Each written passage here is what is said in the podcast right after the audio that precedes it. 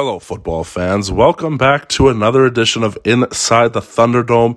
It is a big week. It is the game we've all been waiting for. The Hilltops at the Regina Thunder at Mosaic Stadium. It is going to be a big episode today, and I cannot wait to get going. We're going to hear from two running backs that have been dominating the ground game as of late, a defensive back who had a massive play last week, and one of the new defensive line coaches. Without further ado, let's go inside the Thunderdome. Here comes the thunder. Here comes the thunder. Storms are coming, better run for cover. Here comes the thunder. All right, I know we've had this one circled on our calendars 4 weeks now.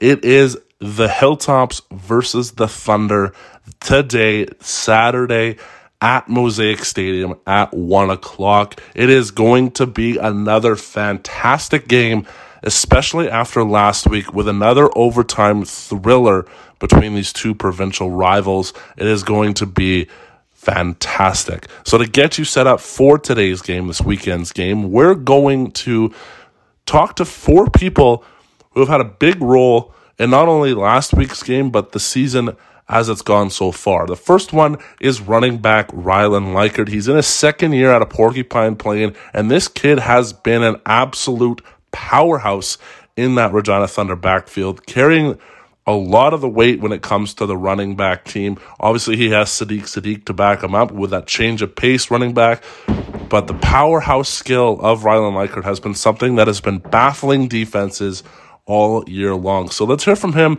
about what it's like to, how important it is to dominate the backfield and establish the run early in the game, and what it's like to have Sadiq as his tandem running back. So without further ado, here is Rylan Likert.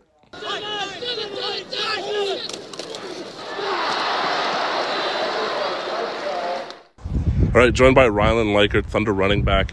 Last week against the Hilltops was another tight game in Saskatoon. You had a great game on the in the backfield. How does that set you up for another good game this week? I think a lot of that goes to our O linemen. They're out in the trench blocking every play. They're creating holes. I was just hitting them. As far as next game, we're just going to continue to do that. We know that the Hilltops are a physical team. We're going to match that and be more physical, and we're going to try to run downhill. Beat them up. That's the game plan.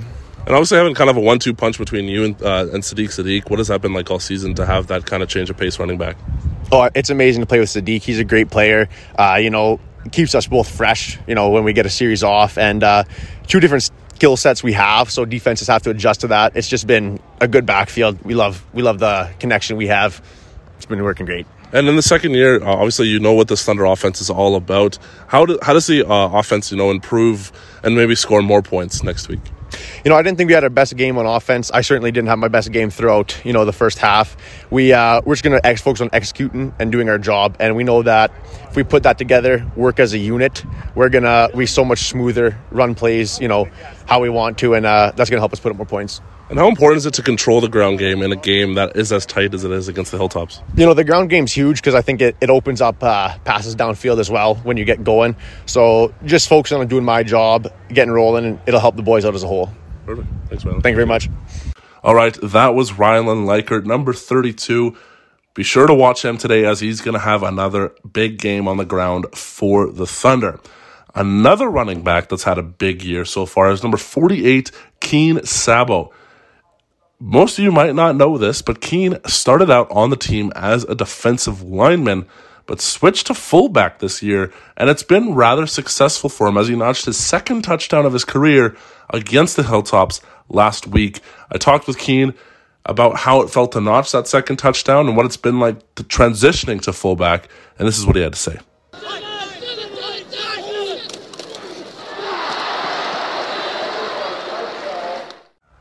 All right, joined by Keane Zabo. Obviously, Keane, you switched from D-line to fullback this year. The transition's paid off pretty well. You had your second touchdown last week. How did it feel to finally, hit pay dirt as a running back? Oh, it's awesome. I'm absolutely loving it. It's the best thing that definitely could have happened to me this year. When Scotty gave me the call that I was getting to move to fullback, it was awesome. I was pumped. And what made you want to switch from, a position you played growing up in D-line to the offensive side of the ball? Well, I don't know. For me, when they said I was playing a fullback, like, I knew that was a physical position. Like, I'm just going every play banging heads with the linebackers, like, dropping my shoulder, running through guys, and just excited me. I was looking forward to it. And to score a touchdown in what is one of the most important games of the year against the Hilltops, you know, in their own barn, how'd that feel? It was unreal, especially hearing the Zabo chants after, like, having the whole team getting pumped about it. It's pretty awesome. And where do you go from there? Like, obviously, you've had a couple touchdowns this season. You play the Hilltops again this week. What are you looking forward to throughout the season here? I mean, yeah, touchdowns are cool and all, but I'd rather just, like, last game I felt like I didn't block the best. Like, I didn't block as good as I could have. I feel I should have driven guys back farther, could have hit them farther. So, personally, like, I just want to focus on, like, blocking better. And anyone making the transition from, you know, the offensive side of the ball to the defensive or vice versa, what would you recommend doing to get them in the best shape possible for the season?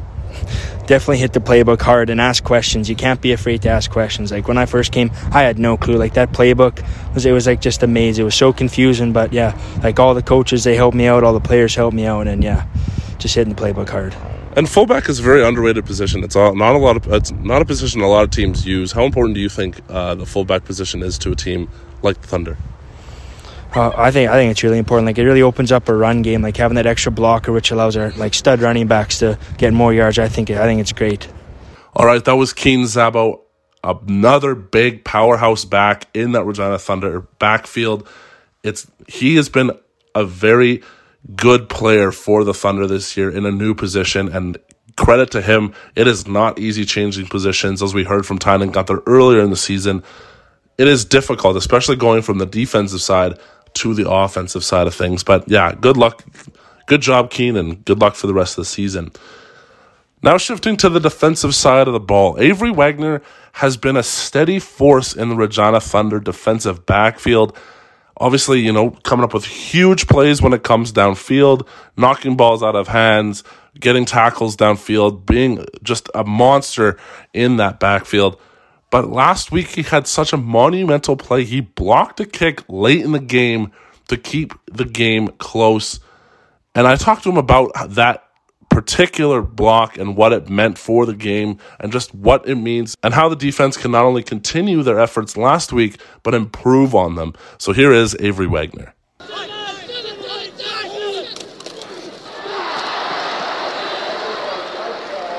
All right, joined by Avery Wagner. You had a massive block on a kick last week in a tight game. What was going through your head in that play? Well, you know, we game planned that we knew their long snapper didn't stay in and blocked. So I was going, and so I shot the A-gap, and it was a straight line to the punter, and I just shot my hands from the hips, and I blocked it. I wish I stayed on my feet, though, because I was 6. And, I mean, you've had a really good season in the Thunder backfield all season long. What do you think's contributed to your success this year? Definitely just trusting the guys around me that they're doing their job, and then that makes me be able to just relax and do my job, right? So it's definitely putting the trust in the game plan, putting the trust in the guys around me. So, and obviously having a monumental play like that in a tight game, where do you build from that for this week's rematch? Honestly, I don't think too much about the last game. It's always a new week, fresh week, right? So we put in a new game plan every time, and I'm just going one step and stone at a time, right? And what's the key from the defensive backfield to shutting down the Hilltops?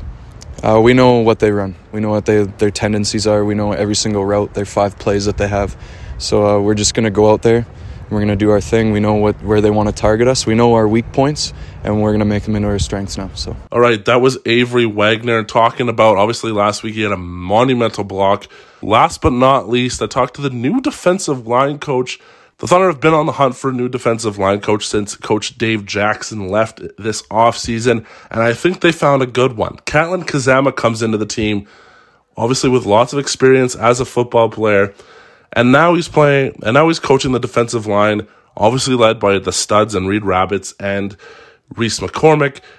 That defensive line is a strong group, and he's only helping improve their skills and making them that much stronger. So I talked with Catlin about his new position and what it's like to get involved with the Thunder and why he decided to do so. So here's Catlin Kazama.